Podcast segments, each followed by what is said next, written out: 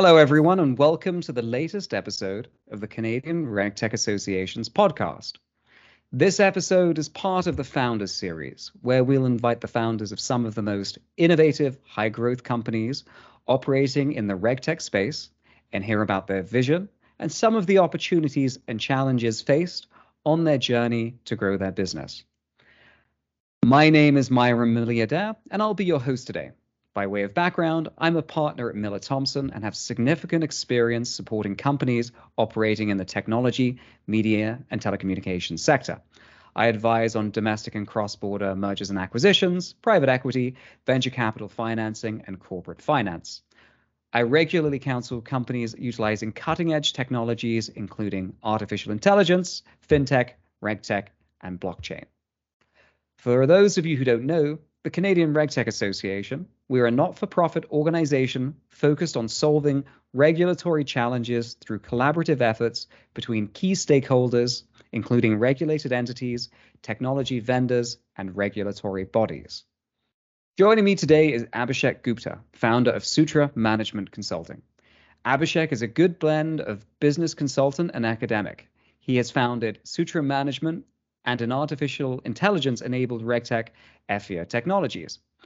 Sutra Management Consulting is an analytics driven advisory firm. It leverages data, machine learning, and technology to help its clients solve a range of business problems from customer management, improving operational efficiency, and enhancing the company's profitability. Abhishek, welcome. Thanks for joining us. Thank you for inviting me. Pleasure is all mine. Great, great to hear. So uh, we've I gave a brief introduction to uh, the company, but it, it, would be great for the listeners to hear from you about what Sutra Management Consulting does and some of the services you offer. Yeah. So we call ourselves analytics driven advisory and uh, we help uh, companies starting from Fortune 500 to startups uh, on their analytics journey. So you can imagine that when we talk about analytics, it has three broad components. Uh, the first is data infrastructure. The second is development and deploying the machine learning models. And the third is really uh, the technology imp implementation to ensure that the customer is able to see what, what you have done at the back end. So we help the clients across the board, uh, across all the three life stages. And we also help uh, in some of the cases, uh, even making the artificial intelligence product go live so that's broadly what we do in a nutshell. Very interesting. Now it sounds like you're taking a bit of a holistic approach to uh, customer needs, which is great to hear. Um, so thanks for providing a bit more of an introduction to the business. I, would be curious to hear how this all started. So what inspired you to start uh, the company and what issues were you trying to address? All right. So for this, I'll just take a step back a little bit before I started the organization.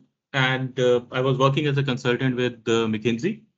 So during that process, uh, we interacted with a lot of clients. And you can imagine companies like McKinsey or A.T. Kearney, they will be a board level advisor.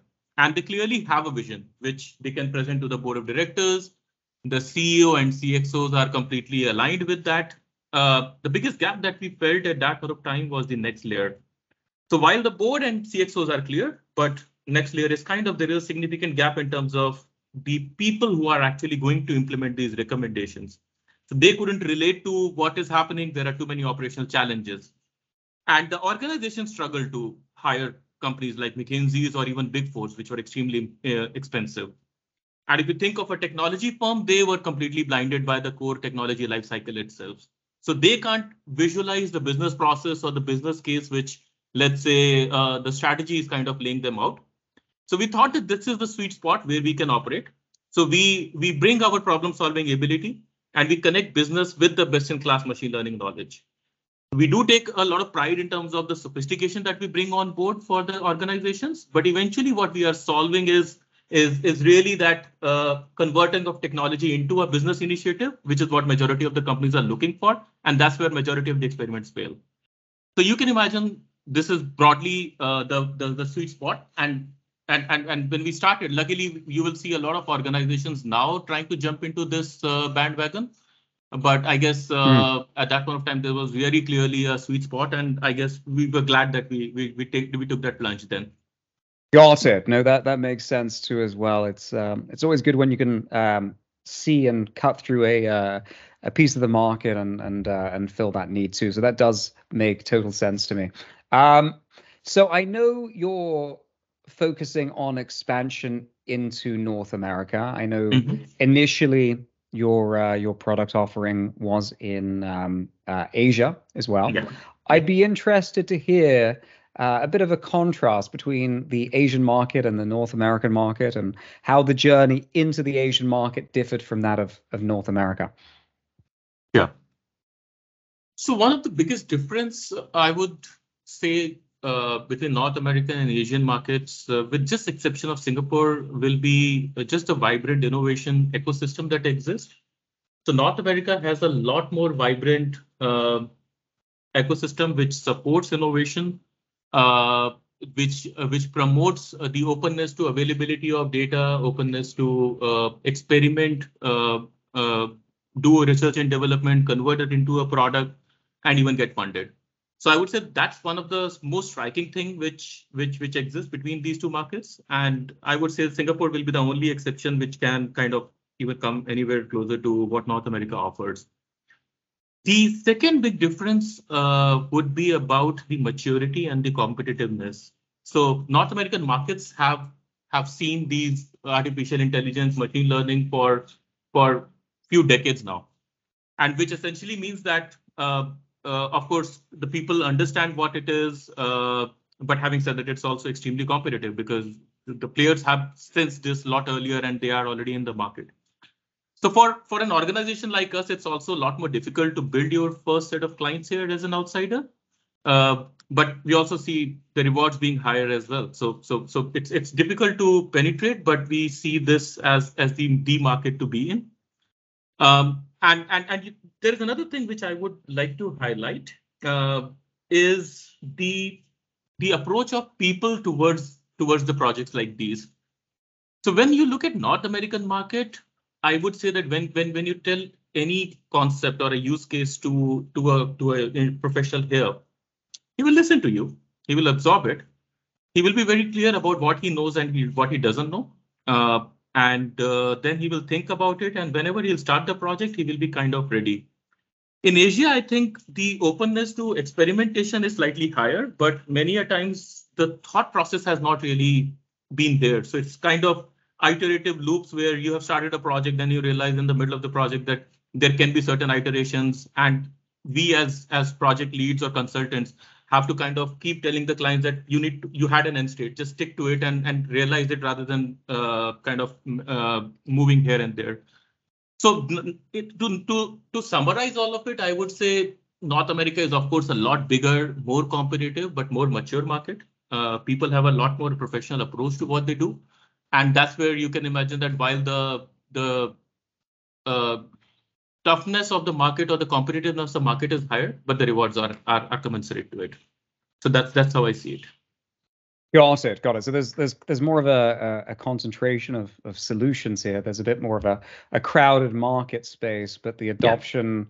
Is a little slower, uh, maybe driven by the the amount of competition. Um, um, uh, would that be a good summation of, of what you're uh, you're seeing as the difference? Yes, that's right. Great. No, that's that's very interesting. It's uh, it's good to hear that. Um, so I know initially when you're thinking of a business, the the key aspects that uh, people consider is is really fundraising. It's it's taking it uh, from the ideation to MVP to solution. Uh, I know you're in a bit of a different um, sphere than a, a, pure technology company. There's a consulting and value added services added on here. I'd be curious though to hear about how you funded the, the business in the initial stages and really do you see that approach changing in the next 12 to 24 months? Right. So just to give you a bit of uh, background, we practically started it as a garage shop. So uh, we there were two founders, uh, both of us left our job in McKinsey and like any other uh, working professional, we had our mortgages and other things uh, on us. So we gave ourselves six months, and we knew that in six months we'll be closer to our bankruptcy. So if it works, it's great. Otherwise, we'll just upload our resumes and, and look for another job. So this was basically the lifeline of six months oxygen with us. Uh, thankfully for us, uh, we got some clients uh, to start with and we were profitable from the first year. So the business is less of capital intensiveness and more of operating income or sorry, operating expenses. So till the time you are able to keep that focus on uh, profitability, uh, we can grow.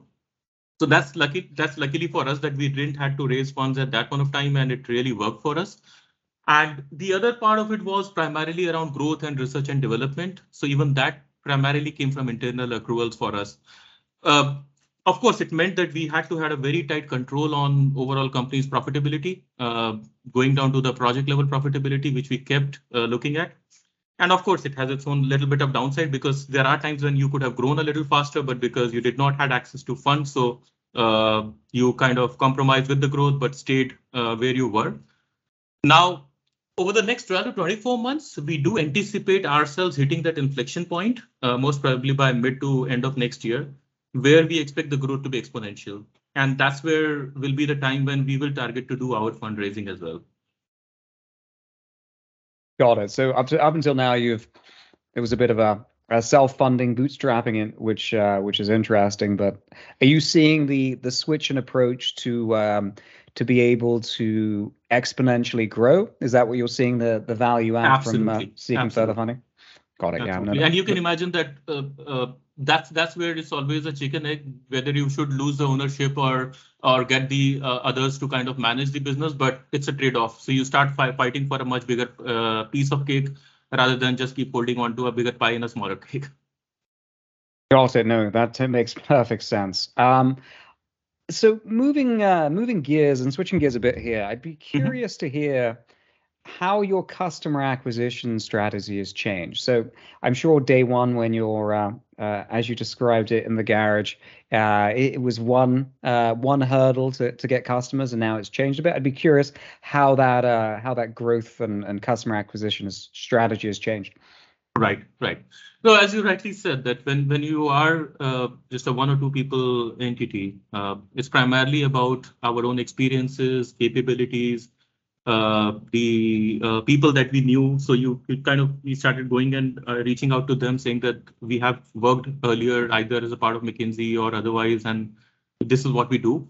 And uh, there were certain people who have either been ex-colleagues or so they either kind of gave us small pieces to try us out, uh, or they referred us to somebody who was uh, who was looking for something similar.